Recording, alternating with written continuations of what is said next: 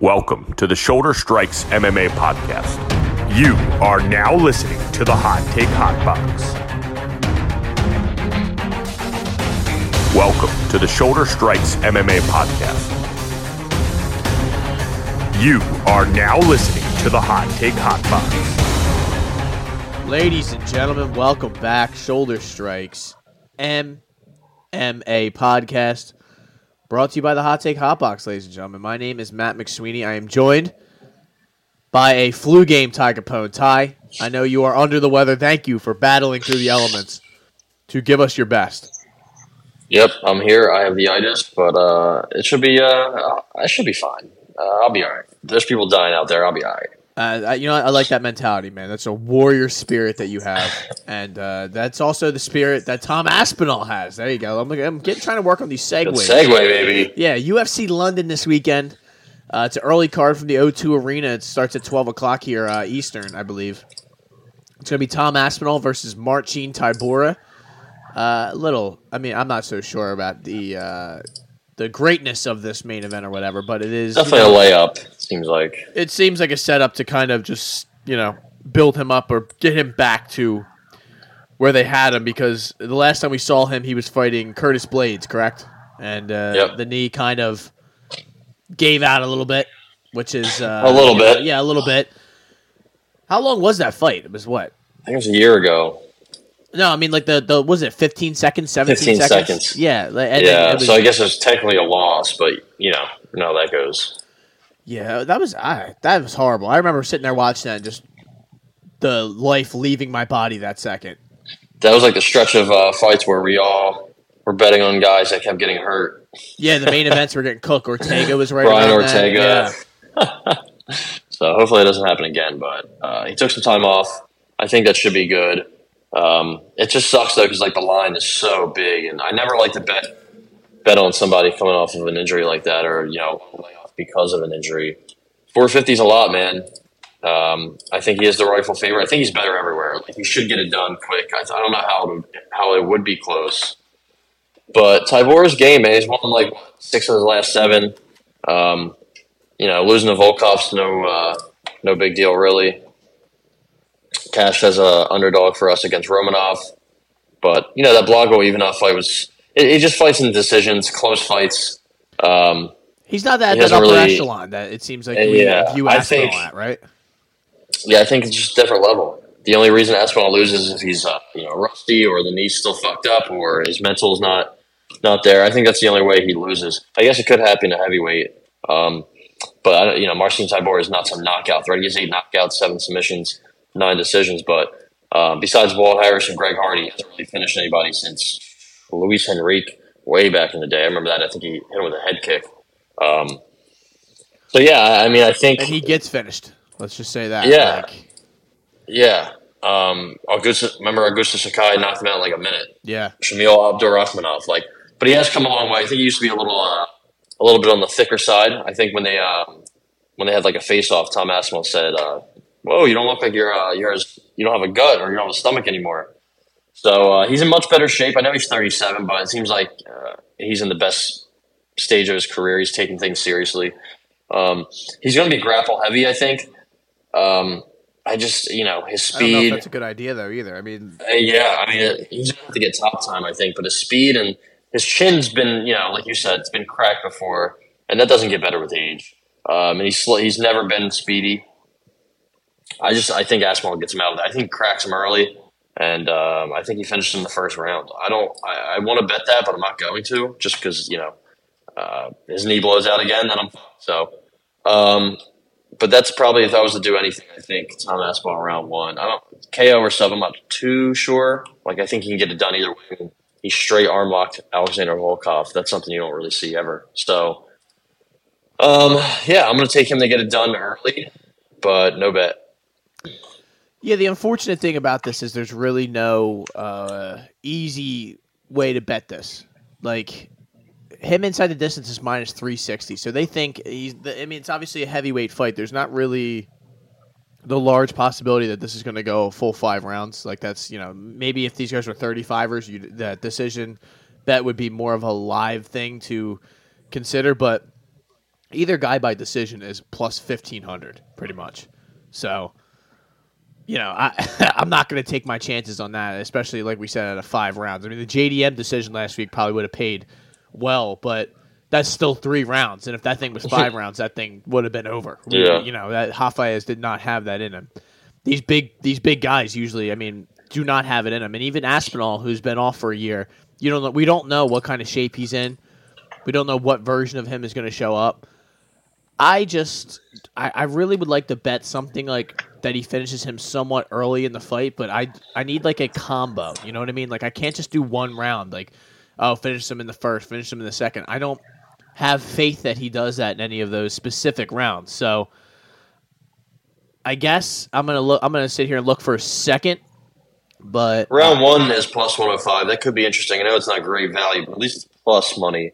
And you got to figure you got Jake Collier out there in a minute, Alan Baudot in a minute and a uh, Sergey Spivak in two and a half minutes, Alexander Volkov in like four minutes. Uh, I don't think he's first round or bust. Uh, remember, he went to the second with Andrei Arlovsky. Uh, I think on the regional scene, he went to the second round a couple times. Actually, before he came to UFC, the only time he went to the second round were both of his losses, but uh, one was an illegal elbow. So a bit fluky there. Um, so yeah, I think he gets it done early. But yeah, like, you know, Tybura is a vet. He's been around for a while. He's getting he's bet he's at the best stage of his career. Um, so he could make it interesting. Maybe he grinds on him a little bit, tries to make it boring, tries to get the crowd out of the fight. You know, they're going to be really hyped up by then. Uh, I know he's a Liverpool guy. I don't think there's really any London guys on this card other than Nathaniel Wood, which is kind of interesting. But um, yeah, I think he should get it done relatively easily. Uh, but we shall see. I'm going to take something just for just to have a bet. I'm going to take Aspinall round two plus 370. Wow, that's interesting. Just basically that I think this guy survives and Aspinall tries to not ring rust, but necessarily like tries to feel his way back into this. And I mean, yeah, Tybura has been out of the first round every single fight other than Walt Harris in the last couple of years. You know what I mean? So, and that's Walt Harris, who's you know in and out of the UFC. So, yeah, I think it's a pretty solid bet. Maybe he gets hurt in the first round, but he can't finish him. Uh, and then second round, he comes out and smashes him. But yeah, I like that. let me just say ahead of time, could easily see Aspinall just mowing through him and knocking him out in 30 seconds and it being over. But Yeah, I'm, I think I'm trying gonna make some money right. here. I gotta, I, you know, I gotta fucking do something here. Uh, Yeah. and and the combo, you you know, I like to bet the uh, like uh, the grouping of rounds. Uh, in this fight, round go. one to three is pl- minus two ninety. So it's not even like there's really nothing to make money out. I would suggest you people don't bet this fight. I know you guys uh, hate when I probably say that, but it's the truth. This is not really a, uh, a good money making opportunity. So we Motto of the pod. yeah, motto of the pod: Do not bet this fight. The motto of the pod actually is just don't bet. Uh, just stay away from it. But this this is what we're here to do, ladies and gentlemen. We're not scared. Uh, how about JSP? Julia Stoliarenko, G- Julia GSP Stoliarenko. I'm sorry, that people like you, I believe, in the past were comparing her. You said she's the female GSP, I believe. She's up there. Yeah. She's fighting Meatball Molly, who is your actually your favorite fighter. I know you've said that in the past. You hate Meatball Molly. Let me just uh, drop all the jokes for a second. He hates Meatball Molly. He can't Yeah, stand her. just he I'm hates all the hype around the Liverpool uh, women, not even women, the men too. All you hate Patty. Darren so- Till. Yeah, uh, the, I didn't even know he's from Liverpool. He seems like a cool, a cool bloke. Well, Darren Till, the, the the the stock and the hype around him has never been higher after his uh, a- after DDP just getting Robert Whitaker out of there immediately. So, Just how good is. what do you make of this guy Darren saying Till. like, uh, you know, I'll uh, uh, I'm gonna make the adjustments now. Like this, I needed this. Like, is that like the typical, like most typical, like when I get knocked out, like I needed this. You know, like uh, Who said that? Uh, Robert Whitaker. Like I, I I need to make changes Yeah. in my game. Like. I'll tell you what you didn't need at this stage in your career is to get beat the fuck up. That's what you didn't need. But uh, maybe, maybe it wakes him up. You know, I mean, that, that's really never happened to him other than Izzy. Obviously, Izzy's one of the best to ever do it at middleweight. So, yeah, maybe. I, I just, yeah, I mean, where does he go from here? But Nowhere. I don't. Yeah, nowhere. Literally nowhere. but um, No, that's you I. I, yeah. Listen, I, I just wanted to shit on Whitaker for a little bit for losing me some money, but uh, Molly McCann. listen, if Molly McCann loses this fight, I think she's done. and I not like in the sense that her career is over. I think that uh, in the figurative sense, her career is over. She's cooked then because this is about as much of a layup as it can get. Like, she, of course, she could get armbarred, and she could get maybe armbarred because that's pretty much all Stoliarenko does. That's all she does, That's man. Literally all she does. But uh, you know, they, this seems like they kind of set this up for her to kind of get one back after she got uh, ev- just eviscerated and turned to dust by Erin Blanchfield. So uh, I'm gonna go uh, Molly McCann inside the distance plus 130 because that just seems like it, it seems like if she wins, she's gonna finish her. So Yeah. Um, I have a hot take. I'm going to take Julia Stoliarenko inside the uh, sub by sub. Are you kidding me? I'm doing it. I'm doing it. I've uh, I have a lot of. Um, I'm very aware that she's pro- that she could get smashed, and I think on the feet, Molly McCann hits harder, has more power. Uh, she's gotten better. Her boxing has gotten a lot better. Um, she used to kind of just be wild. Now she's, you know, her power's in, increased a little bit. She might be on the same. She might have the same doctor as Patty. Um, you know, on those Flintstone vitamins. She's 33, Come but on, man. She she um she has a seven inch reach disadvantage. I don't think uh, Julia Stoliarenko is a great striker at all, um, but I think it could be something that she uses. Three inches taller than Molly too. Molly McCann just has bad takedown defense. She just doesn't know what she's doing on the ground. Her grappling is a huge. I mean, Lyra Procopio took her down seven times. Lyra Procopio was was released from the UFC not long after that fight. So. Um, and I believe Lara Procopio is very tiny as well. So um, I think this is a layup fight. I think this is a get a bounce back, a get right fight, a, a layup, or um, I'm trying to think of the other phrase, a set a setup a setup fight. But I think it's a little tougher than um, the UFC gives her credit for. I know Julia's one and five in the UFC, but I mean, uh, she had a close fight with Alexis Davis, who you know might have been like 45 at the time. Um, in the Chelsea Chandler fight, she fought at 140. And Chelsea is a big girl. She fights at 145. Um, and she took she took Chelsea Chandler down quick, mounted her quick, and then she just did something stupid. She rolled to her back for an armbar, and then she got smashed. So uh, you know, not great, but at least she was doing some good things. Um, and she did. this is at 125. She's fought at 135 before. I remember. Uh, I don't know if you remember when she it twice, trying to make 135 against Julia Avila. Who's this? Stoliarenko? Yeah. She fainted twice trying to make 135, but she looked good on, on the scales making 125. She made it easily and looked fine. So I think, you know, maybe that's a little overblown. Uh, she probably should lose if it stays standing. I don't think she's necessarily like a great wrestler. Or is is yeah, her takedown accuracy is 25%, but it really doesn't matter. All she needs is like I mean, look at you know, I know she's probably beaten not anybody at all that's decent, but um, she's just armbarred so many fucking people. You know, like, um, I don't know. I don't know. I think I'm gonna, I'm gonna do. I'm gonna keep fading Molly. I'm gonna keep doing it just because I have to. At this point, I'm gonna take Julia Stoliarenko by sub plus 350. I got you at plus 360 on here. Uh, I believe. right, Let's give give credit to the proper sports book that is giving you this juicy fat line, which is FanDuel. Shout out to FanDuel. It's kind of like the Estella Nunez bet. Like I thought, you know, I'm probably cooked, but let me take a chance because I, don't, I just I think Molly McCann stinks, man. I know she's, she's getting older. She has all this hype behind her. It's in London. You know, it's pre- no, it's not a she's bad probably bet. gonna she's probably gonna feed off of the energy and smoke her early. But honestly, I don't know, man. Like, I don't know.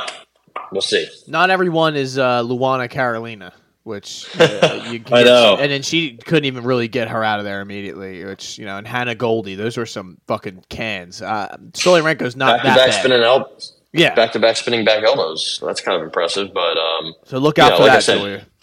going going back to that Lara Procopio fight, taking out seven times, Taila Santos five times.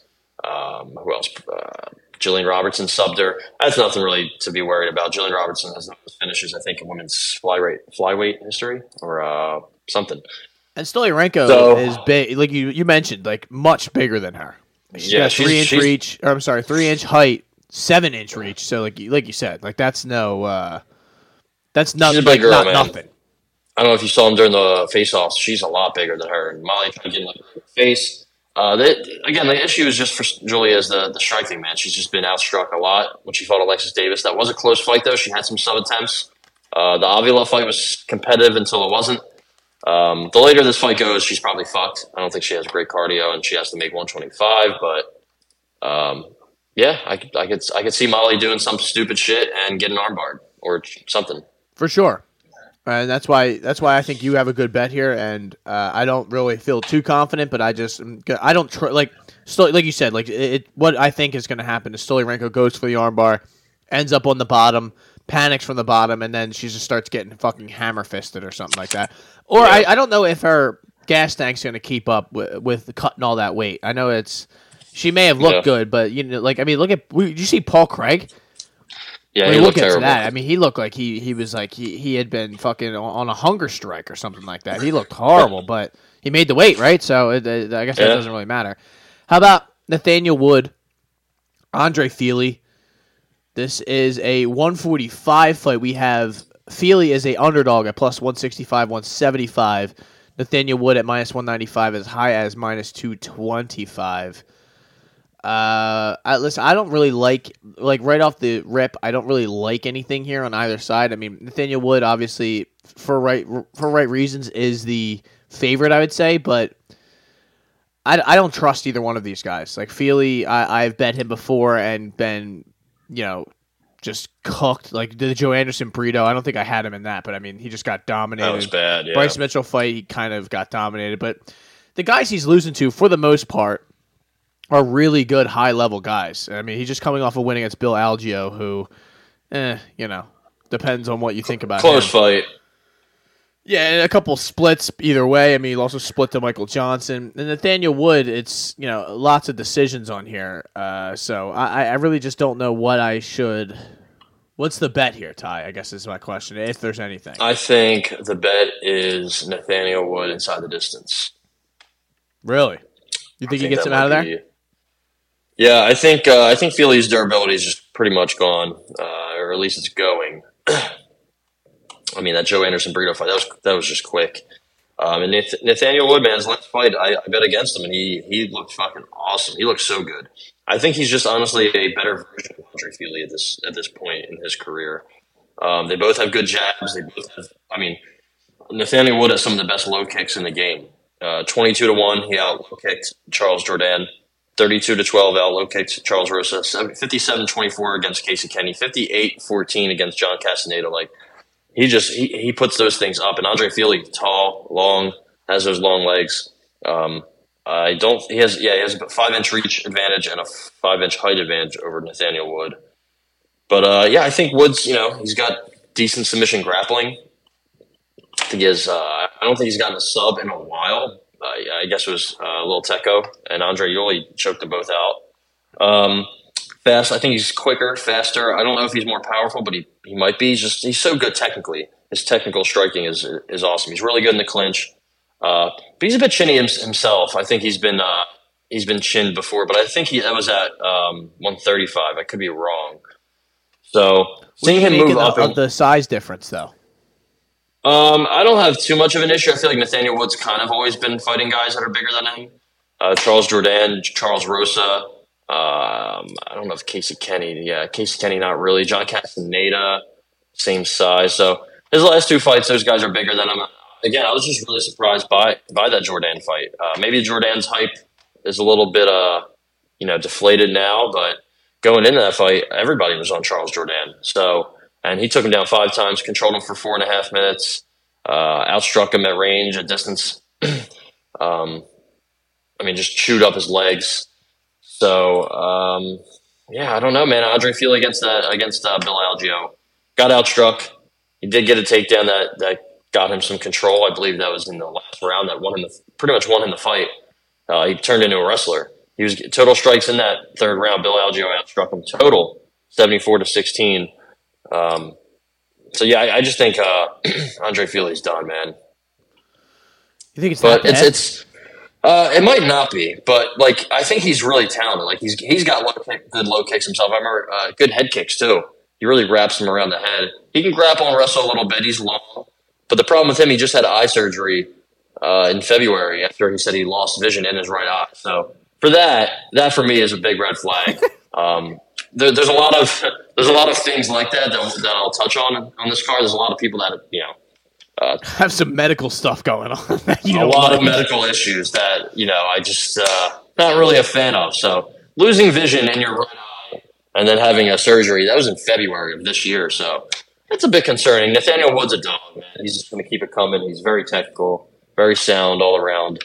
Um, inside the distance might be tough, but that would be my play if I were to have one. I just don't know if I do. Well, I'll, while you while you consider that, I'm going to let you know that I have Andre Fili money line plus 180 on the card. Wow. Uh, and the reasoning for that is I agree with a lot of the shit you said. I just don't like the fact that Nathaniel Wood has fought to a lot of decisions, and that he's not the. I, obviously, he's not always going to be the. He's or he always is the smaller guy. But I just think Fili's going to be able to keep him on the outside for enough of this fight, and kind of sneak probably a split or something. It's going to be a really close fight, I think. So.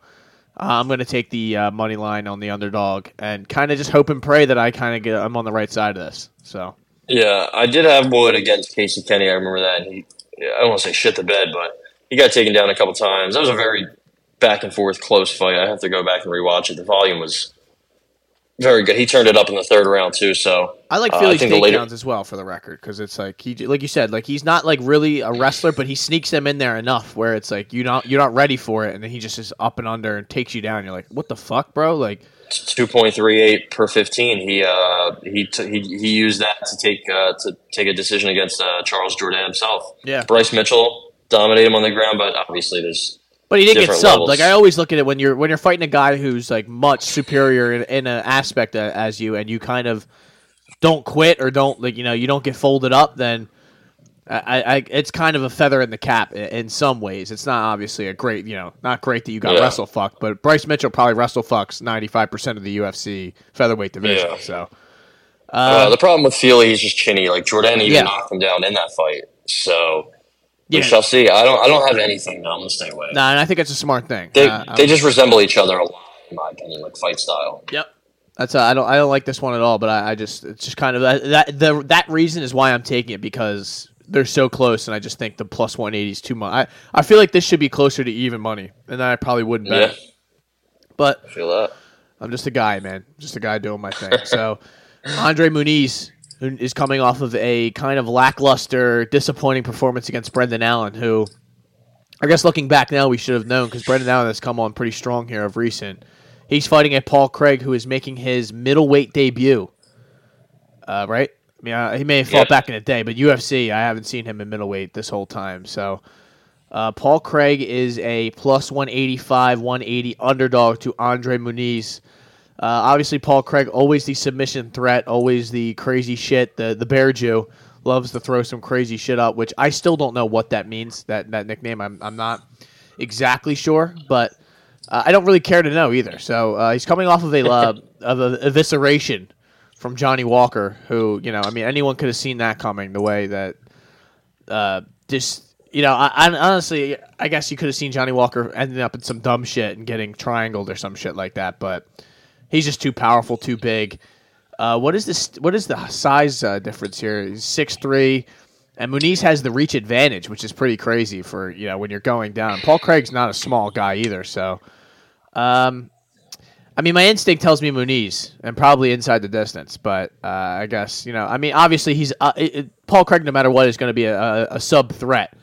But I mean, Muniz is a uh, well-respected black belt, and although he just did get subbed, which was not good. I mean, he took a little bit of a beating before that. I don't think that was. No. He was yeah. He was end of the fight too. He was probably tired. You know. oh yeah, no. I Brendan, mean, Brendan Allen's a dog. He- he- and before that, he had come off of you know a bunch of wins in a row. Uh, you know, leading into his UFC, he had you know four or five UFC wins before that, where he was you know arm barring Eryk Anders and you know breaking uh, Jacare's arm and shit like that. So he'd hit his fair share of arm bars uh, before that. So I, I guess I just I really don't know what to think here. I mean, obviously, I know what I know what I think, but I just don't know what I would bet here because I don't really I don't know what's going to happen. Um, so it seems like Bear Jew. Uh, two different two different options here. He looks like a giant Jewish bear, Nice. or uh, if you remember Inglourious Basterds, Eli Roth played a guy who used to just smash people over the smash German soldiers in the head with a baseball bat. So they called him the Bear Jew. That's Um, probably what it's from. Eh, eh, you know, either one. I'm not sure. Either way, it sounds cool, right? Um, yeah, he uh, apparently he's going to weigh in at 218 on fight night, which is you know very large, but it makes sense. He's moving down. He's 35, and his weaknesses are still what they are, right? I don't think he's and really his chin improved. is horrible. Yeah, I It wasn't really 205. I can't imagine what the like Augusta Wynn's going to come through the O2 arena and he's going to go fucking snoo- They're going to have to get the stretcher out, man. Like that's what worries me. Yeah, and the you know you can say you don't want to worry about Muniz knocking him out all you want, but I wouldn't be so sure of that man. Like uh, I know he hasn't had any UFC knockouts, but still hits hard. He's a big dude. Um, he's probably the better grappler and striker here. So I think the path for Muniz is I don't know. It's it, wherever he wants. I think he should be better. I think Paul Craig has uh, very opportun- opportunistic, crafty submissions but you know a lot of that is is rolling on your back or rolling for this and just you know things that um, won't necessarily work all the time but he's again very tricky man he got jamal jamal hill's arm in a fucking vice and he did not let that thing go uh, same with nikita krylov in that when he had him in that triangle um, it seems like triangle is his move so um, it just like is is you know remember he tapped out ankle live one second left that was fucking insane like, the, but does he do that here against Muniz? Like, does Muniz play into his games? And even if he does, does he get trapped in his uh, in his games? I, I, don't know, man. He's only been subbed once against Brendan Allen, and that was more of just being exhausted. So. I mean, he has been one punch knocked out before Muniz by Azamat Murzakanov way back in the day. Um, so I don't think Muniz is like that. I think maybe people were uh, overhyping him um, after his win against Uriah Hall, and you know even before that when he beat Jacare and Anders. So I don't know. I think he wins. I think he could submit Paul Craig even. Um, For sure. Paul Craig been, has Paul Craig been Once submitted? he got comorted by Jimmy. Crute back in the day. I just I was just uh, No literally looking at the same thing. So no shame in that either. Jimmy Crute has good good subs, and that was way back before he was cooked. So, um, yeah, I don't know what I, I don't even know if I want to parlay Andre Muniz because uh, I think it's kind of a big line, but it's more about fading Paul Craig, um, Mr. Mr. Paul Craig. Um, so yeah, I mean, I'm always down to fade the Scots, um, but he's a he's a fun dude. He's a cool dude. He's always gonna be fun. Right? It's always gonna be something. So hopefully it's that. Hopefully it's just entertaining and not balls to the wall, if you will. But I have no plan. I do. Muniz inside the distance plus 100. Uh, right. I just, I think, I think honestly, it, it, I really do think he TKOs him. That's probably going to be my like official prediction because I just uh, Paul Craig at 85. I'm gonna have to see it first, and I'm willing to lose yeah. money on the back of it because I just I can't see how him cutting all that weight is like a good idea. Like it's like kind of like when Cody Garbrandt was going to 25. It's like, well, your chin wasn't good at 35. I like I get they're smaller guys, but you have sucked a lot of like water out of your body and like you- you're although you put that weight back on, I don't think your brain like the water leaves your brain and shit. Like you're just going to get hit and your body's just going to shut off. It's going to go into auxiliary Yeah. mode right away. And Paul Craig's like I said, goes into auxiliary mode at the at the drop of a hat, even at 205. So cutting Yeah. a 20 extra pounds and then you know no, I'm good. Andre Muniz inside the distance plus 100. We keep it moving, Ty, and we are here. Jai Herbert. Hopefully Dan Hardy's not in the building for this one. He's fighting Black Country bang up. Fares Ziam, who you have said is the next GSP. No, I'm just kidding. Smile Killer, which is not one of not not one of the better names that have we. No, we could do better. Obi Wan Shinobi the Pillow is one of the. That better was ones. just. That was. I have a lot of questions about that. Uh, Still, Ziam is the day. favorite here. Minus 165, 175 to Jai Herbert's plus 140. Uh, what is Za- Ziam is coming off of a win, correct? He's coming off Yeah, a win against uh, oh Figlak. Yeah, I mean, who could forget that one? then he he got rear naked choked by Terrence McKinney. That has not aged well after what we've but seen. remember, first round, first round or bust. It's true. And uh, your boy, uh, the Black Country Bangers, coming off of a draw with uh, Ludovit Klein, which I don't recall. Oh, that's right. That was on the undercard of the uh, Usman Edwards uh, card. And then the win against Kyle Nelson. Uh, you know, fought Ilia Topuria, obviously, but a lot of his losses that Herbert has uh, have been to like some pre- some fair competition, some pretty good. I kind of McKee. like I like Herbert here. Yeah, shout out Reese McKay. He's back. He's back, baby. He's back. Don't forget, ladies and gentlemen, he is back. But uh, uh do you? I, I I mean, what is the reasoning for Ziam being the uh, favorite here? Um, so I guess it's a bit of an overcorrection because his last fight he was a big under, like plus one sixty against uh, Michael Figlak, and he started to use something, some some wrestling that we never saw from him because right because he's um got that kickboxing background, I believe, if I remember correctly. And he went out against Figlak, took him down three times, had like seven minutes of control. It was kind of the opposite of that Jamie Mullarkey fight, which he also won. Um, um, and the McKinney fight, I don't know. I don't hold that against him, man. Everybody knows McKinney's hell on wheels for those first two minutes, the first five minutes. You get him past the first round, he's cooked. Um, he's young, man. He's 26. Uh, I think he's going to provide a, a, test for Jai Herbert that he doesn't really see often. That's somebody that's his, his size. They're the same height. Uh, Herbert has a two inch reach advantage. He's nine years older.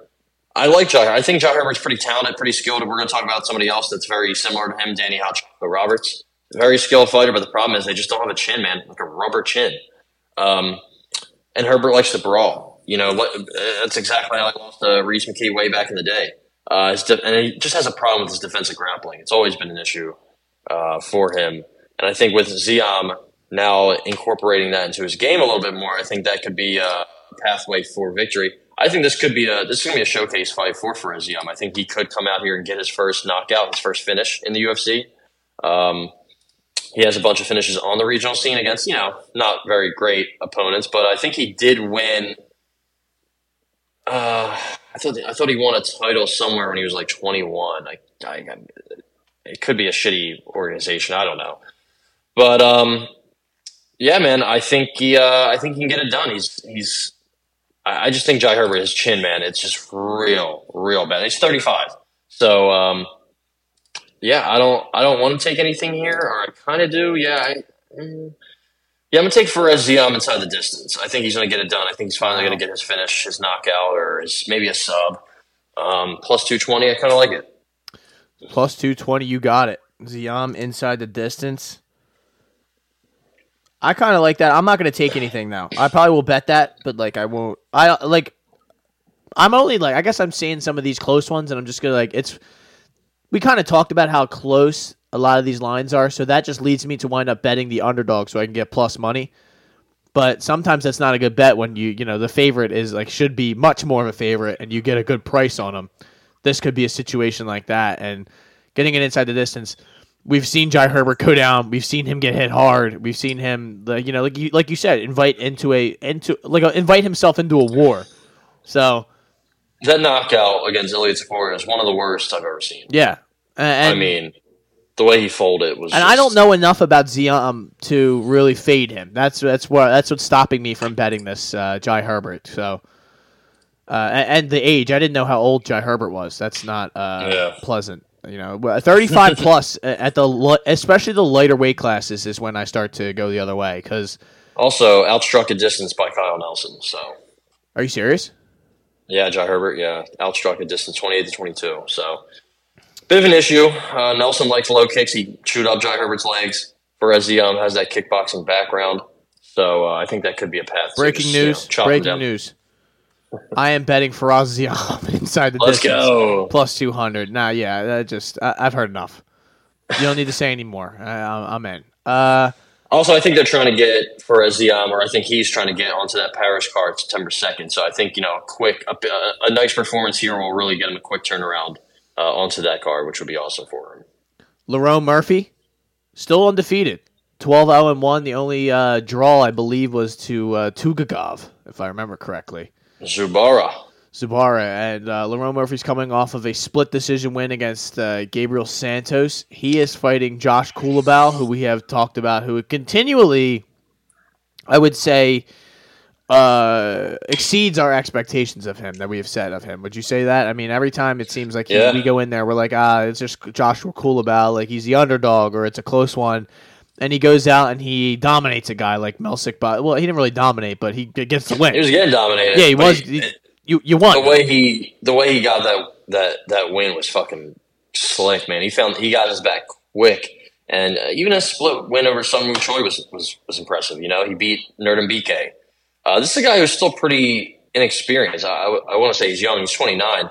Made his debut against Jalin Turner. That's a tough debut, man. And then he fights Charles Jourdain after that. Like to go 0 1 and 1 in those two fights, it's a bit it's a bit impressive, I guess I would say. Um, and yeah, I mean he's bounced for three in a three in a row, and uh, so here, here's where we get to the injury.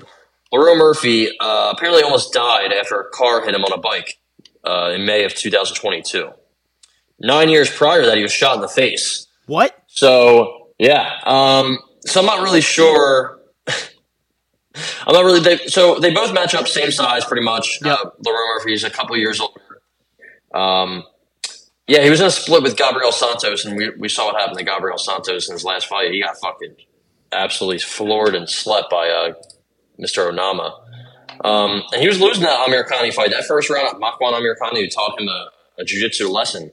And then uh, second round starts, and he just fucking smokes him with the knee. So um, I think he's gotten a little bit lucky, Murphy, but also he's very t- I, I, he's very athletic. He's got good power. He can get his own takedowns, but he doesn't really go for it. He just seems kind of low volume. He, he fights on thin margins, is, is what I'll say.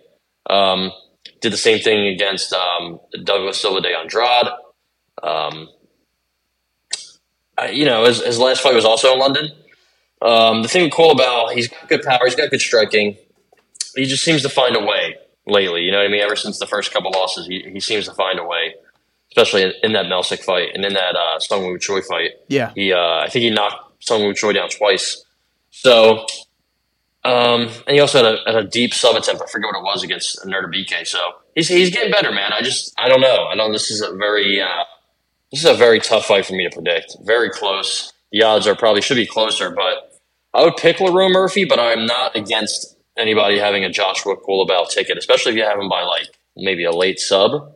I think that could be something to work on, to work with, I should say. Um, if you look at Lerone Murphy's takedown defense, not very good. Forty three percent. His accuracy himself is thirty seven. Uh, Culibao's takedown defense eighty two. I don't think he's gotten a takedown in the UFC, but still he can he can get those subs. Um, oh man, I don't know who to pick. I'm staying away here. Yeah, no, Yeah, like, I, away, I would but- pick Culibao just based off the fact that he's the underdog, but I can't keep doing that, so I have to at one point stay away. This one's too close, man. This is right razor thin, and like you said though, like Lerone Murphy just kind of invites himself into like maybe losing a split or like it, all of his fights are so fucking close. So I'm just gonna stay Yeah. away. I don't want anything to do with it. And Culibao finds a way, like you said. That Melsik Yeah. fight, he was getting cooked. I had Melsik in that, and he just it caught him slipping. I think he caught like a kick. He fell down and he just grabbed his neck Got his and back. like yeah, just Yep. snatched it up within like the the span of like a five second thing, if I remember correctly. Like it was Quick, man. yeah, and that, that's and that was that. And there goes your bet. There goes your money. So I'm not I'm not going to play around with that. And uh, I don't I My, don't uh, my gut pick is going to be Laura Murphy wins like a split. Um, but I mean, I could see him hurting Culibao. Culibao's been hurt before. I think he, I don't know if he's chinny, but um, I think Laura Murphy has a very, very big athletic advantage here. But uh, Culibao, I know he's is he New Zealand, Australian, He- Australia. yeah, he's Australian. but he kind of he kind of has a Hawaiian warrior style. So um, it should be a good fight. Honestly, it's going to be back and forth. It's going to be close. But I'm, I'm going to pick Murphy to edge it out here. Davy Grant. Davy Grant, ladies and gentlemen, is getting in there against Daniel Marcos. Uh, what do we have odds wise here? I didn't have this one up. There we go. Minus 140 for Marcos. Marcos. Plus 120. My voice is starting to. I, I, amazing your voice is holding up better than mine is, but I yeah, not for long. not for long. But that. uh, Davy Grant, I don't know. Like, the, I don't. I mean, Daniel Marcos. When was the last time we saw him? He only had the one fight against. Oh yeah, uh, Saimon. Oliveira. yeah, Yeah, that, that, guy. that guy stinks. I mean, that that like let's just be real about that. Remember, he Uh, beat your boy Brandon. Let's go, Lewis. Yeah, I mean, he couldn't get him out of there. That was the concerning part too, because Let's Go was was asking to get put out there, but he was just he Let's just go. Is a fight there. coming up. Does he really? Yeah, against Justin Wetzel. Uh, you got to take a look at Justin Wetzel's Tapology picture. It's scary at Uh, first, well, but while I work I on that, uh, I, I'm wondering why do you think that? I guess that Davy Grant they're giving him the vet respect. That yeah, I guess they always give him. Yeah, it seems like he's the guy they give to young prospects, right? Jonathan Martinez, he couldn't get it done. Um, Martin Day, I mean, obviously we know what was going on. Martin Day. Um, Adrian Yanez almost didn't get it done. on his eye? The fuck is that, dude? You, yeah, check out Justin know. Wetzel's Tapology pick. He's got like some fucking Digimon shit on his fucking eye. Yeah, he also beat Escar Escar, so uh, it's a tough it's a tough get back for Brandon. Let's go Lewis, but I will be tuned in for that fight. if you can. Um, if I yeah, you know, there's gonna be a stream somewhere. Got it. Um, yeah, like you know, he beat Chito back in the day. He tried running it back, and Chito beat him. They tried. uh, Adrian Yanez almost lost to Davy Grant. That was a close fight, and Davy Grant took out Smolka, uh, and then he took out Assunção in a fight where he was losing. Um, and also in that fight, uh, I forget who the referee was. I can bring it up right now. Uh, was it Mark? No, it wasn't Marc Goddard. Marc Goddard would never do such a thing. But he um, he grabbed the he grabbed the fence Fight back. and and um, let's see who it was. Hold on. Put your hands up, Colby. Oh, of course, Keith No Nonsense Peterson. Yeah, He loves Um, nonsense, though. he had a, a fence grab that pretty much helped him stand up, and then he knocked out Assunção. Um, or no, he didn't knock. Well, he hurt him, and then was it an, uh, a mounted triangle or something? Yeah, inverted Um, triangle that was crazy. Um, and he was down 2-0 in that fight. So, like, I think he's getting older. Obviously, he's 37, he turns 38 soon. Um, he's got decent wrestling. He's got just unorthodox striking. He'll hit you from weird angles. He seems like it's just a tough guy to fight, right? Adrian Yanez, it seems like he's more technical, younger, but he had a real hard time with him. Um, uh, same with that Popov, Gregory Popov guy, who's not very good, but just it was just a very close and awkward fight. Uh, he's a dog. Fighting at home will help him. Um, I do like Daniel Marcos. They're about the same size. I think Marcos is probably the best Peruvian prospect the UFC's had. Son Cora. Uh, not not saying much, but uh, he's got pretty good strike. He's got good power, good takedown defense. I, I don't know if there's really a grappling edge in this fight necessarily. He trains in Florida. Daniel Marcos does now, so he's not he's not still training in Peru, which is good. He's uh he's in Florida with Charles Rosa, Randy Costa, a couple other guys. So that's that's encouraging to see. Um, this is another one, man. Just very close fight. I don't know who takes it. I think, um, I think Daniel Marcos takes it. I think David Grant's just getting older, man, and you know, two back-to-back finishes in a row, but both coming in the third round, and uh, in one of them he was losing. So, yeah, I'm going to take Daniel Marcos. I just I'm not going to bet anything. It's it's a very very close fight in my opinion. I'm gonna take Marcos. Sorry, I should probably say this in the mic. I'm gonna say Marco. I'm gonna take Marcos money line minus 140. It's just it's low enough where I don't know how he gets it done. I don't know if he finishes them. Davy Grant's been subbed four times in his career. He's never been TKO'd. I mean, and I could see that happening for sure. I don't know what the eventually, right? yeah. I mean, like you said, 37. It's starting to get to that point where it could go the other way. Inside the distance is plus 220. That I'd is- probably take TKO if anything, because Marcos doesn't have any subs. I don't even think he has any takedowns. So, um, I think TKO could be better, but the line's not that good.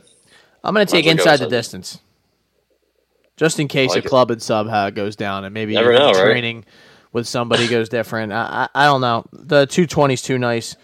He's being uh, Davy Grant being 37. I don't know. I just uh, I'm I'm fading all old guys now. And like I said, the later you are, the more I fade you, the older you get. So if that, make Yep. that make sense for everyone out there who likes riddles. So we keep it moving though. There you go. Here's your boy, Danny Hot Chocolate Roberts. He's getting back in there in front of his hometown people, his home crowd, against Johnny Parsons. Johnny the Sluggernaut Parsons.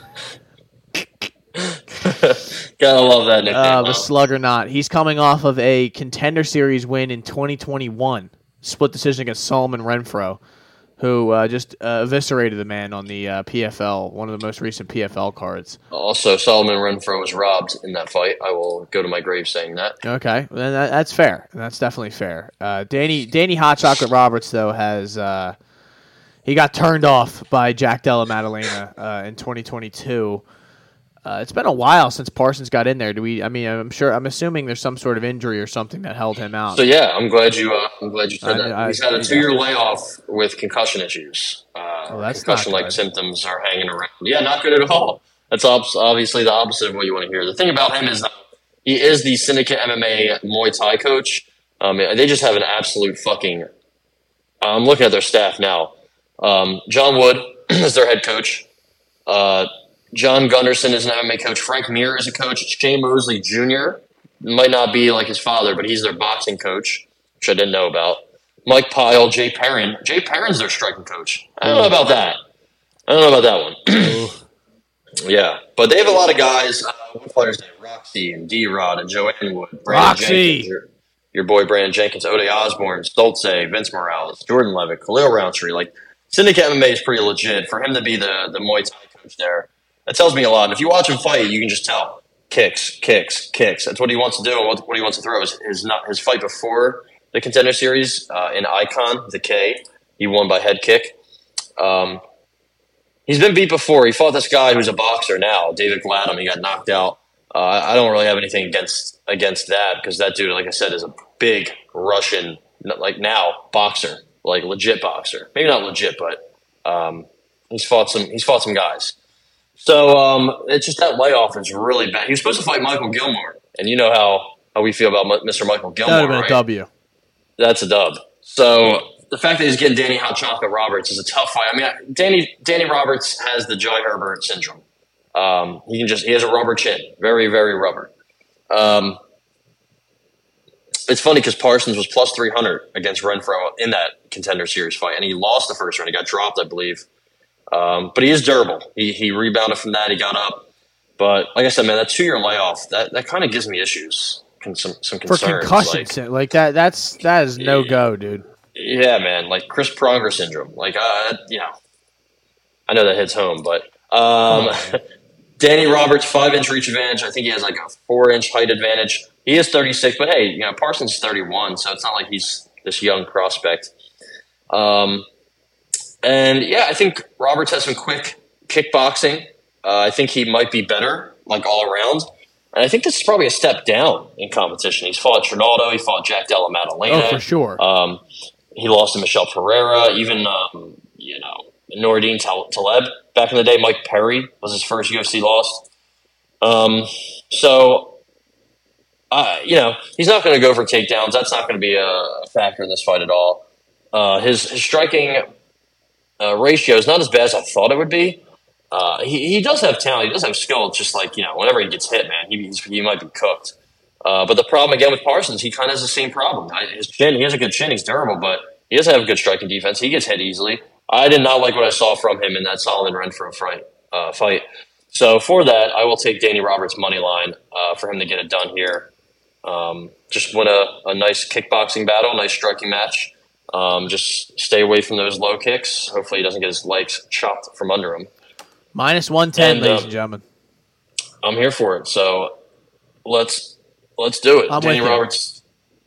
Danny Roberts to the to the moon. I am with you at 170. Uh, was his contender series fight at 170, Johnny Parsons? I don't think Um, Renfro's a 70 right? I mean, I'm looking that up right now. Uh, no, no, no, no. Yeah, it was. Okay. Okay, interesting. I didn't think The Renfro Black was Dragon. 70, but uh, maybe it's just kind of how it is. Maybe that's just how it is, ladies and gentlemen. Uh, and we'll keep it moving, I guess. Marc Diakiese, who I I can't figure out what, what he is, man. Really, I mean, this guy. One one one second he's he's like you know looks like he is the most competent, not dominant, but like takes care of business fighter in the in the uh, in all of mixed martial arts, and then he goes out there and gets dominated by Michael Johnson. I, I, I mean, really, I, I don't understand. The, this is, uh, I'll, I'll tell you what, UFC did a masterclass in matchmaking in this fight because they kind of matched up people who are very similar. Because Joel Alvarez does a lot of, like, has a lot of the same problems where he just, as skilled as some of these guys are, they just allow shit to happen. And shit, like, they just sometimes get dominated where you're like, what is going on, dude? El Fenomeno is getting just ground and pounded by Tsarukyan. But that's, I mean, Tsarukyan and That's Ismagulov i- is not, uh, the, and then Ismagulov back in 2019 wasn't uh, a bum. You know, like you know, he's. Right. he's he got cut, didn't he? Yeah, That's pretty uh, his contract his, His contract contract, ended? Okay. expired. Yeah, and that makes sense. The UFC would be like, yeah, after that, we're good. We Yeah, we after I need had to see money on else. Yeah, yeah, we both. I mean, uh, and and the sharps, let you know, my some of my uh, people who work for uh, local, not local, but uh, worldwide gambling uh, books told me Whoa that the there. sharp need, the sharp money was on Damir Ismagulov. So then, What do you know? And that's how I know to always fade those guys because they. were- I mean, not that they don't know anything, but nobody knows anything. So we just have to make sure we go out and say that from time to time. But Joel Alvarez is a little bit of a favorite here. Oh, big favorite, not a huge favorite, but minus one ninety five, minus two hundred to Marc Diakiese's plus one sixty five, one seventy. I like Joel Alvarez here. I, I always liked his skills, his game, but I just can't trust him. So I don't know if I'm going to bet this. Yeah, it's funny. Diakiese had back to back fights with 12 minutes of control, and he had 19 takedowns combined. And then he fights Michael Johnson and doesn't uh, doesn't get any take That goes for a couple and doesn't get any. Like uh, his fighting IQ is very uh, not good. I would say. I mean, when he fought Rafael Alves, he got he's, he's been guillotined, guillotined twice. And what does Joel Alvarez do? Guillotines guys. So I think this is a you know picture picture perfect matchup for both guys, kind of in their own way who's gonna, you know, is is the Casey gonna get the top time, or is um is he gonna jump right into a, is he gonna dive into a guillotine? I think he's gonna dive into a guillotine. Maybe maybe not right away, but either way, I think Joel Alvarez gets him out of there. I mean, his striking's come a long way since that Damir Ismagulov fight. Just look what he did to Thiago Moises. He beat the brakes off of him. Um, you know, he armbarred that Yakovlev guy. I know a lot of people were trying to, or were hype on Yakovlev. Uh, he guillotined Joe Duffy guillotined pretty much everybody else. I think before he came to the UFC. Um, he's just he's bigger. Uh, he has the problem with him is he just has zero takedown defense, like legitimately zero percent. He he lets people take he lets him down. people take him down because he thinks he's going to sub them from the back, and that's like which at the sure, UFC level, works, that's not exactly easy, man. Like yeah, uh, it's just you know he has a bunch of different strokes though: a D'Arce triangle, guillotine, armbar. So that that makes me confident here. Uh, I know Diakiese has been fighting better of late, but also his last fight he didn't. So like you know, he's just very hit hot and cold, very hit or miss. Um, and just for that, he's, he's also low volume on the feed to Casey. like if he keeps it strike standing, does he get? He might get beat the fuck up. I don't know. Um, it's just it's just it's it's tough. You're you're betting on two guys who who pull stunts sometimes, you know. Um, but Alvarez is a dangerous finisher pretty much everywhere. Um, so yeah, I'm gonna take Alvarez inside the distance. Minus one ten. I like it. That is what I have as well. I am with you. I don't trust Casey at all, and I refuse to bet him. And I don't really trust Alvarez, like I said, but at least he goes for it. If he's going to lose, he's going to get much bigger too. And he, and yeah, exactly. And he, you know, I always bet the guy who goes for it. So this card is moving along, and this card's got a lot of really good fights, man. This is this is a like not crazy. Here comes the best fight. Big names and everything, but Mick. How about Mick Parkin? I know you you've been a big Mick Parkin guy. You were watching him over in uh, Rise and Conquer Ten. I know you were a big Rise and Conquer guy for a little bit there, but Jamal Pogues, who you also have said was going to be the next um, I believe John GSP. Jones. Oh, G- no, not GSP. I was going to try and get something else, but uh, Jamal John Jones Pogues. for sure. This is a heavyweight fight. Yep. Oh man, I, I always love when we get these like prospects coming in, in, in heavyweight. Uh, I Do believe- you? Well, I mean, it's always fun because like someone's going to sleep, and it's usually Mick Parkin, the guy or guys like him. So you never know. Or uh, what was our boy's name a couple weeks ago? I, I, I it's crazy. Oh, my I God. name already, but Um, I'm not gonna remember it. It's uh, uh, uh, Braxton Smith. there you go, bang, dude. And now he's now he's on the sauce again. So Yeah, now he's selling. Uh, he's working at Subway. Yeah, well, uh, join the club. I'm gonna be working at Subway after this card. But uh, Jamal Pogues minus 160, 165 favorite to Mick Parkins uh, plus 135. Do you know anything about Mick? I know nothing. Um, I know he was plus 150 on the contender series against a can Eduardo Neves. and he was kind of getting hit on the feet, and then he took him down and got a quick, easy. I mean, the guy had no idea what to do with him, and he got a quick rear naked choke. Other than that, I mean. Not really. He's he's fought a bunch of cans, but he's he, you know he's treated them accordingly, which is good. Ashley Pollard looks like he fought a woman. Ashley Pollard. No, I'm just kidding. Um, but yeah, I mean he hasn't fought anybody good. Like, but that might not mean anything. Like, you know, who did who did Khabib fight before he got to the UFC? Yeah. You know what I mean? So, not not to compare them at I all, was but gonna say not, the next not, not to compare them. but yeah, he swings hard. I just don't, you know, I don't think he has good striking. Um, he trains with Phil De Fries, the KSW champion, so that's kind of cool. He's trained with Till Aspinall before. Um, he's bigger, has a longer reach, not by much, the same age. I like some things with Pogues. I don't think he's great. I don't think he's a world beater, but um, he beat Josh Parisian pretty easily. He has a quick jab, moves pretty well, uh, and he has like good timing on his takedowns, good timing on his wrestling. Um, it's it's funny because on his contender series, his second contender series fight against Paulo Hinato, they kind of it seems like they kind of just felt bad and like, yeah, we'll give you a contract even though you fought like shit again.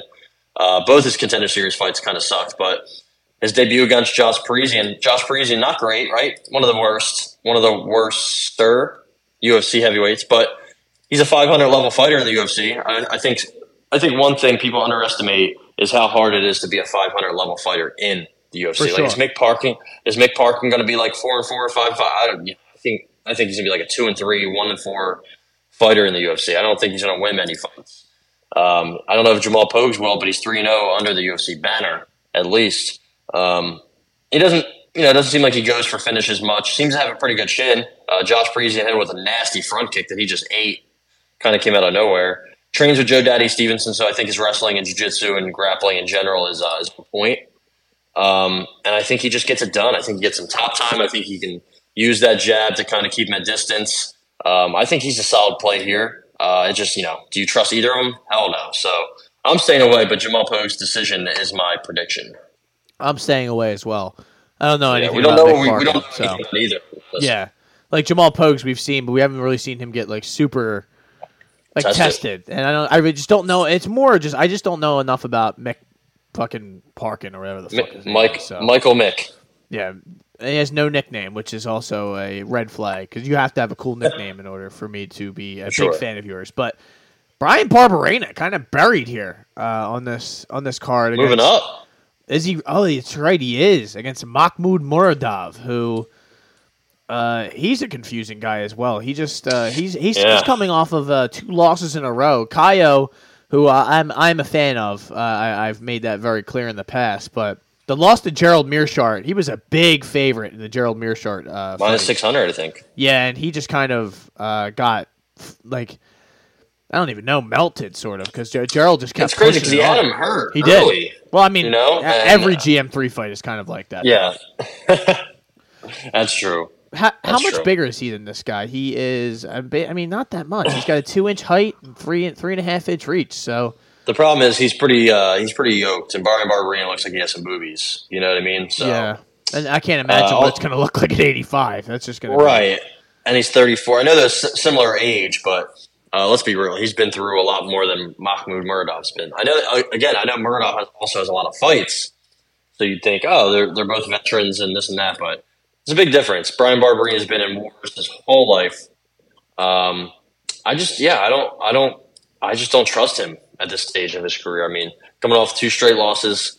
Um, I mean, the, the, the wins he had before those two losses were uh, not great. Matt Brown was a close fight. Darian Weeks was a close fight, and that's when he first got to the UFC. Robbie Lawler, standing knockout, sure, uh, but he lost to Jason Witt. Barely beat Anthony Ivy. Like this is just, just bad news. Bad news all around. I had Vicente Luque inside the distance when he knocked him out um, with like five seconds left, so that was a was a nice hit. I think Muradov smashes him. To be honest, um, Barberena has an awkward style, so I guess it could be. Um, a bit of a um, early uh, odd start to the fight, maybe a slow a slow start. Uh, Barberena is known for cardio and durability, right? If that's what you're known for, it's not great because those both of those things are going to fall off very hard. And he's very easy to take down, very easy to hold down.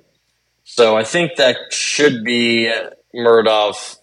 That should, that should mean that Muradov wins easily. Um, he gets takedowns, not at a high clip, but he's he, he you know he gets some. Uh, he took down Trevor Smith, had a nice sub attempt. He also had Kai Ohio in a good. I think he had he was on top of him. He swept him a couple times. He had a couple subs in there. Uh, he took him down even. So uh, I know he lost, but he looked good in defeat. Definitely looked better than he did against GM3. So uh, just for that, I'm going to take him. Um, I don't know. Hmm. Inside the distance take, plus 120. Yeah, I'm going to take him inside the distance here. I think he smashes Barberena. I think Barberena's done. Moving up, yeah, moving down or up when you're getting old. I don't think either uh, are a good move. So that's my uh, that's my pick. I'll tail.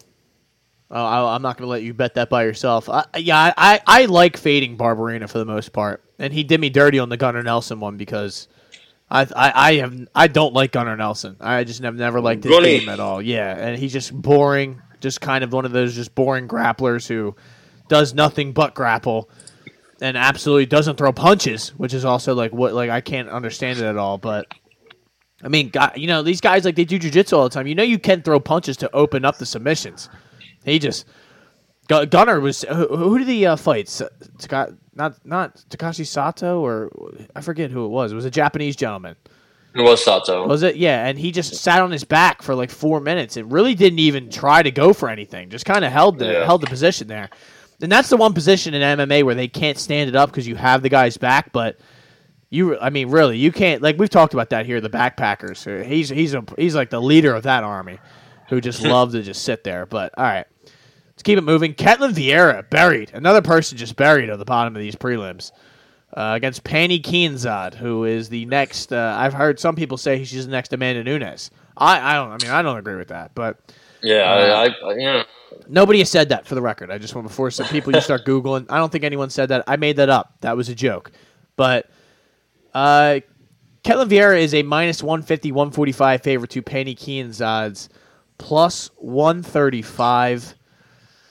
Ty, I, I love. Ket, well, I don't love. I mean, I guess I do. I kind of love Ketlin Vieira in the spot. I think she kind of needs a W to get back after that. Uh, it was a close fight against Raquel Pennington. I don't think it was. Um, you know, she went back to back splits. The Holly Holm fight was close as well. She uh, put the beats on Miesha Tate, if I remember correctly. Yep. Um, so you know, and Yana Santos uh, pre baby was a little bit different. So uh, you know, it's been a little bit. Pannie Kianzad, uh, I don't remember what her last fight was. It was oh right, of course. How could I forget? Lina Lansberg, Raquel Pennington. Alexis Davis. You know, and then it's Betchko. Hey, like that, we start getting into the weeds here with some of uh, Pan- Pannie's uh, people here. I, I guess I'll ask you, why is Pannie Kianzad this close uh, in in the odds? Um, Ketlin Vieira, also nicknamed Phenomeno, so a couple Phenomenos on the card. Um, I guess the thing with Vieira is she um, she kind of just gives gives fights away. It seems like gives rounds away, gives minutes away. Even when she was beating Irene Aldana, she was beating Irene Aldana, and then she got fucking slut with a big left. Like she just has too many holes in her game. I think like she has some good boxing, but she's probably the she's probably not the better boxer in this fight. Like I think Pannie Kianzad has a boxing background. Um, they're both good in the clinch. Like they're both pretty well rounded and pretty uh, similar to each other, in my opinion. Um, and Ketlin, Ketlin's been known to, to be a gasser. I think her cardio has improved. She went five rounds against Holly and looked good. Um, and she's gone five rounds against uh, Miesha Tate also. Um, she's bigger. I think she's naturally bigger, stronger, um, has more power. I think her jiu-jitsu is better. Um, she, you know, I think top time is the way she gets this done. Um, but I think it's going to be close, man. I, th- I think you know I, I bet Penny before. She I like her volume a lot. Her takedown defense is very solid. Um, she doesn't get hit that much. Like she has a pretty good ratio, uh, strike ratio. so, um, yeah, I mean, it's you know she's not the most exciting fighter. I mean, her, look at all her last what three, four, five, seven fights are all unanimous decisions. So, um, yeah, I don't know who to pick here. Honestly, I, I'm, I'm kind of I'm kind of torn. I kind of want to take a shot on Penny, but I'm not going to at all. I just think I can see Ketlin being like better everywhere, just you know, slightly. Um, but it's tough, very tough to. This is kind of like the Lerone Murphy fight. I don't know who to pick or what to what to what to do. So I'm going to stay away. If I had to make a prediction, it's going to be Ketlin by decision. But um, maybe I can see her get a sub. But I mean, when's the last time she subbed somebody? Yeah, I don't trust any of that to happen. So I'm going Sarah to. McMahon. So yeah, I'm going to take Vieira money line minus 150. Just get out All right. of there. and Just take that. Yeah. And I, I just This don't. re- I, I like the level of competition. Like you said, she's been five rounds. When your gas tank is a problem, and then you test yourself and you go five rounds against someone like Holly Holm, who and Miesha, yeah, exactly. two vets, So- you know. And she was dominating that Miesha fight for the most part. So, Mhm. and you know, although like you said, she might not have the boxing.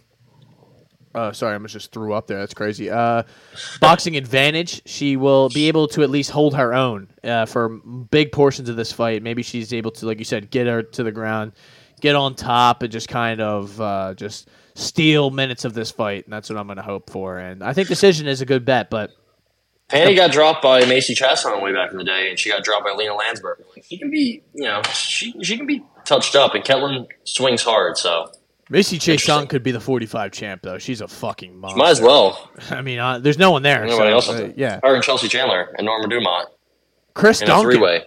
How about Chris Duncan, man? Not, no three ways. Let's not. Let's not do that. Uh, Chris Chris Duncan, who got turned into a, like, he was just flailing around the octagon in the contender series, and then got up and put Charlie Campbell to sleep, That was insane. which was, That was insane. absolutely insane. I mean, Charlie, poor Charlie Campbell, it never never got another chance after that. But then he came back. He should, I think. He got a yeah. CFFC win, so I think you will see him at some point. But then uh, Charlie Campbell comes back and gets a uh, split decision win against Omar Morales, which he didn't really look that good in that in that fight, if I remember correctly. Yeah, but uh, he turned into a wrestler. yeah, he's fighting the Red Fox, who. Uh, if you people don't know who the Red Fox is, go back and watch his fight against Sam Patterson. What he did to Sam Patterson, it, it should be illegal, and that was the last time he fought was in in the UK against the future Sam Patterson, who Sam Patterson was started uh, started hitting the robot after, and he was Dude, he was trying to he was trying to fight, trying to fight the- Mark the- Goddard. yeah, like for that. like five minutes. like he got hurt bad. So I mean, for for the Red Fox to be bringing that kind of power is a little little bit concerning.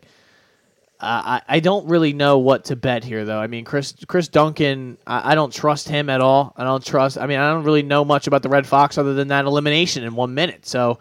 Um, my instinct though tells me that to bet the Red Fox. I just like the Red Fox's name, and I, I would be able to yell Red Fox when he wins. So That is a I- great I- name. I don't know. I mean, he's not he's not that much smaller than Chris Duncan, and Chris Duncan's Yeah. been hurt before, and I know he'll have like the the Scotland home crowd around him. But I think I'm going to go Red Fox money line. Interesting. Uh, yeah, we don't know much about Ashmoz, right? He's, he seems to be low volume, but he's big power. The guy that he knocked out, I think, was um, that guy is just too. He's too big for that weight class. And he's probably chinny. Like he has the he's he's the penultimate tall man's defense fighter. Um, it's funny because he got. I, I thought he got hit with that big right hand. He didn't get hit with the right hand. He got hit with the left hand, which was used to catch the kick. So very crafty. Also, very late stoppage by Marc Goddard. I think he tried fighting him after the fight because he didn't stop it quicker. But so the replay, he said, "Get your ass over here, Mark." I think Marc Goddard probably put him to sleep too. But um, sure. yeah, I, I just don't think there's enough out there on either guy. Honestly, like that fight with Borshev that Duncan had was pretty good, man. Very entertaining, back and forth. Like Chris Duncan throws a lot into his kicks. He's just a little slow. I wish he was a little quicker. Um, he's 30. His striking defense is just so bad. Like he has his hands low. He, he doesn't care if you hit him. It's it's um I think it was it who was it? It was it was Borshev. He was jabbing jabbing the fuck out of him, and um, just not just not. It's the same odds as last fight for Chris Duncan's a bit odd, for, in my opinion. But trains at ATT. He's bigger, probably the better grappler. So I think he should be the favorite. But um, yeah, I it's- agree. we don't know. We don't know enough or anything about Ashmoz. I No. mean, it was just that one fight. Uh, I guess he was in the PFL Challenger Series and went to a decision. So you know that's interesting. He was in the CFFC, went to the third round. Like he doesn't have any first round finishes except for his UFC fight. Like that's that's like so odd that you never see that. Maybe he's he's you know rounded out his game, but he's 28. Like I don't know. Um, I'm gonna take the under one and a half at plus 120. Uh, I think this ends pretty quickly. Honestly, I just don't know who who, Ooh, who falls first. Let me see here. Let me pull that up. What the odds are under? You said what? Two and a half? One and a half? One and a half. One and a half plus one twelve is one twenty. I'm getting you. I'm getting you at one twenty here. So I like that. under one and a half plus one twenty. Minus 135. The fight does not complete two full rounds. That's kind of interesting too. Um, Fight starts the second. Fight starts the third round is plus one hundred. Chris Duncan's just you know he, he comes forward, man. He's he's very entertaining to watch. So I This think, is, I uh, think this is gonna be a fun fight. yeah, it's gonna be a banger. The first two fights on this card, first three, uh, two of the first three will be bangers. Shauna Bannon, Mama B, Ireland's own uh, is the next the next Irish prospect. The, the female Conor McGregor. Sure. Some people have called. Yeah, I her. already I already hate her. I know you do. Uh, she's fighting Bruna Brasil, the special one, who is the favorite in this one. So Bannon's entering the UFC as an underdog. They did not give her an easy fight like they like to do with some of these Irish people. Uh, minus 145, 150 for Bruna Brasil. Shauna Bannon is plus 130. Uh, what do you what do you say here? Bruna Brasil probably uh, max play is what you're probably going to have. I mean, Shauna Bannon made her pro debut like a year and a half ago. Like, uh, I don't think Bruna Brasil's. I don't think she's good. I don't. She she fought a, le- a legit midget on the contender series. Oh, come uh, on. Marnic, a Marnic Mann. She's four eleven. Marnic Mann, and she was getting taken down. She got up, and then she probably had one of the most devastating knockouts in contender series history with that head kick. I mean, she folded her into a puddle. So she has good kicking, good ki- good kickboxing, good knees. She's usually usually bigger and longer than everyone she fights, but she's not here. I think she has a reach disadvantage over Shauna against Shauna Bannon. Um, I think this might be a good bounce back spot, though. Um, the thing with Shauna Bannon, I think she has a Taekwondo ba- background. Um, I think her family, her entire family, is like a kickboxing background. Um, she has some decent jujitsu, it seems like, but she's more of a kicker than a puncher. Like her her, her striking is very sloppy. Yeah. Um, and that sucks because Brasil's very chinny and Brasil's very uh, very much a front runner. I think. And uh, Shauna Bannon almost signed with Bellator. I think she probably should have signed with Bellator. I think the only reason she's on this card is because she's from Dublin and she's kind of hot, and that's really it. You know, like she again, she just turned pro in May, January, February, March, April of 2022. Like, and then you know, she her first two fights she won by knockout, and then the next three she won by decision against 3-0 and 1, 1 and 2, 6 and 4. So if you can't get Minna Grusander, the Brutsku, out of there, um, I you know I don't know. I just I don't think she. Uh, I don't think either either lady is that great, but I think Bruna Brasil has some athletic advantage. I think she has some uh, experience. I mean, she has much more experience. Uh, the the Nisi Gomez loss doesn't look that bad, especially now looking back on it. um, one of her other losses, uh, Bruna Brasil, was due to a knee injury, and then her first pro fight she fought Ariane Carnelossi. So, you know, Ariane Carnelossi's fought a lot. She fought Amanda Ribas in her debut, and then her second fight she fought Bruna Brasil. and then a couple fights later she fights Gloria De Paula. Like that's kind of crazy. All, all that in the regional scene, man. Like you know, but yeah, I, I don't have anything here just because I don't think. Bruna Brasil, Bruna Brasil is like a you know, it's like uh, she's somebody I'll probably put in a parlay. But even that, I don't. You know, what if Shauna Bannon comes out here and uh, wrestle fucks her? I don't know. So I'm gonna stay away another as situation I don't know enough about Bannon to really. Yeah. I mean, although she's Chuck- Irish, I would love to support, but I'm not going to Chuck blindly O'Bannon. go into this. Yeah, shout out to Chuck O'Bannon. But uh, here we go. Last fight we're going to talk about. play First here. fight of the night. This is your big play. You kind of talked about Big play. Uh, Jafel, is that you say Hafel? F- Filo Jaffiel, Jaffiel Jaffel, Filo? Against Daniel Barez. Jaffiel. Jaffiel, yo, Jaffiel, uh, against Daniel Barez, who's making his UFC debut. Uh, it's kind of right down the middle, minus one ten, minus one ten. Maybe get plus one hundred on the Barez side, but I don't know. I, I don't like what I've seen from Barez's uh, tapology page from doing my research. But I, again, another situation. Don't know enough about him. Right. Um, I thought he won that Carlos Hernandez fight on the contender series. Very close fight, but I thought he won. I thought should have got a contract right there. He uh, he fought four cans afterwards, and he, he treated them all accordingly. Got them all out of there in the first round. Uh, arm triangle, KO, punches, KO. So did what he had to do to get back here. Um, I think he's a little shorter, a little bit of a reach disadvantage, and he's a bit older than Filho, but uh, he's a good striker. He's very explosive, good low kicks, good jab. Uh, he can get takedowns. Um, he seems to be a good finisher. I mean, how many of how many of his fights has he finished? Pretty much most most of them, thirteen of uh, sixteen. Got he has very good forward pressure, is what I like. And Jafel Filho, I think people are overrating him because of the fight. Uh, you know, he did almost have him. I mean, dude, he had Makai's knee like facing the, the other way. Like that was crazy. So that knee bar was in there tight. Rear naked chokes usually his go to. Um, he's got good power. He's got good submission. Got good, he's a black belt, but his striking is not very good. His cardio is not very good. Low volume. Um, he's been choked out himself. Actually, funny enough, he's been choked out multiple times. Uh, he fought. He lost Bruno to Bruno Correa way back in the day, and Bruno Correa huge, huge fraud. Paul Korea. Um, yeah, his cousin, I think. So, um, he does have a win against Vinicius Salvador, which Rafael Filo does, but that's one of your favorite fighters. yeah, you know. I hate that fucking. And the the guy in the contender series, he fought that Echeverria guy. He, I thought he was going to win that fight. The unbroken, he got broken. Uh, he's he's a bit of a what would you like to call a fraud.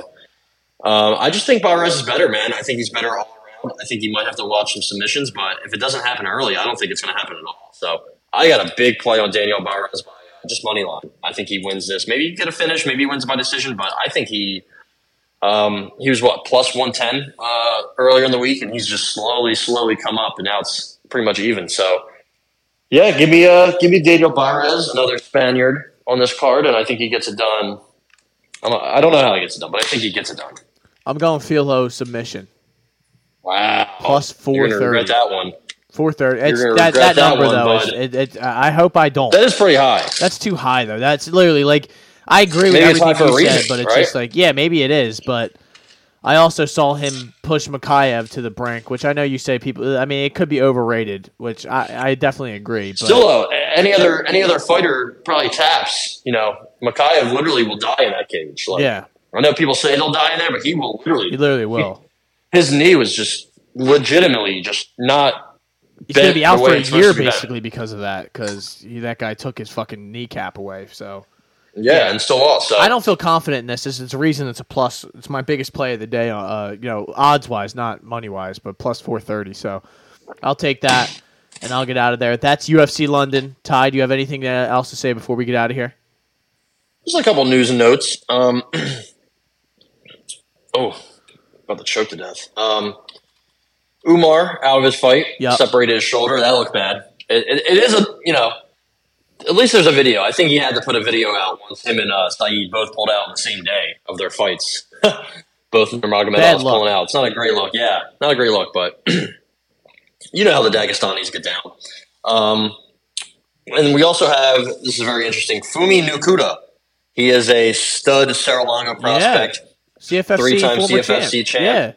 Um, he's going to fight uh, an Argus FC August 4th, one day before the UFC Nashville card in Nashville. So uh, it's a good look. It, it, they're, the, they're looking to, for somebody to fight him. So he doesn't have an opponent yet uh, at 125 or 135. He's somebody to keep an eye he should be in he the looks UFC. very.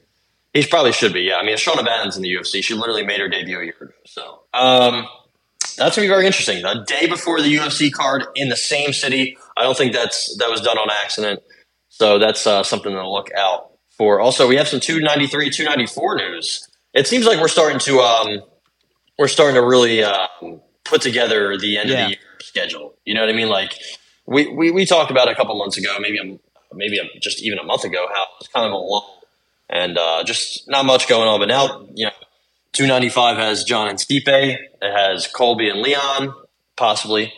Um, 294, I believe. I don't know. 294. Uh, I don't know who 294 is. Who has who who is on 294? Is But that just- the Abu Dhabi one? Yeah, yeah, that is the Abu Dhabi card. So they're putting that together. That was big, and 293 starting to get you know rounded out. I love I love the Jack Jenkins Pepe Mariscal fight. I think it's a great matchup. That is uh, same with Vivi Araujo and Casey O'Neill. Good test for Vivi or for both. Colby uh, Leon? and T- Colby Leon, um, Islam and Charles running it back. Yup. Um, Costa Yeah, man, there's a. Chimaev?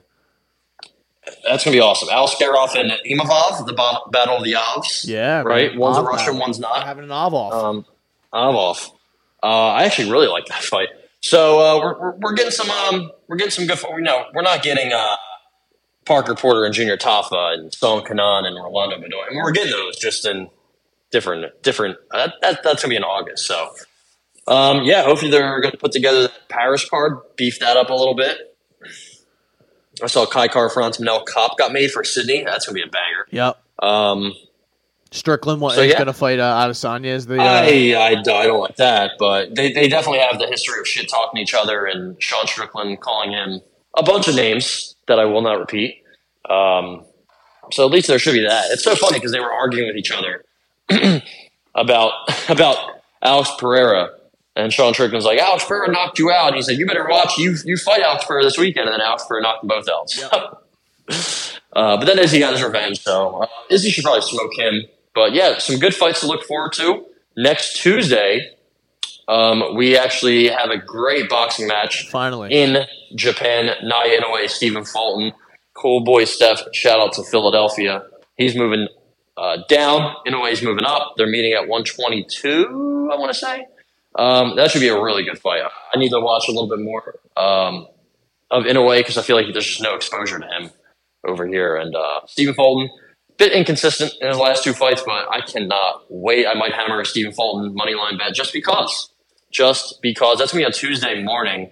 Hopefully, we will do one on Monday morning recapping this. But if it has to be on Tuesday, we will also recap that fight. So that's about go. all, though. That's about all I got.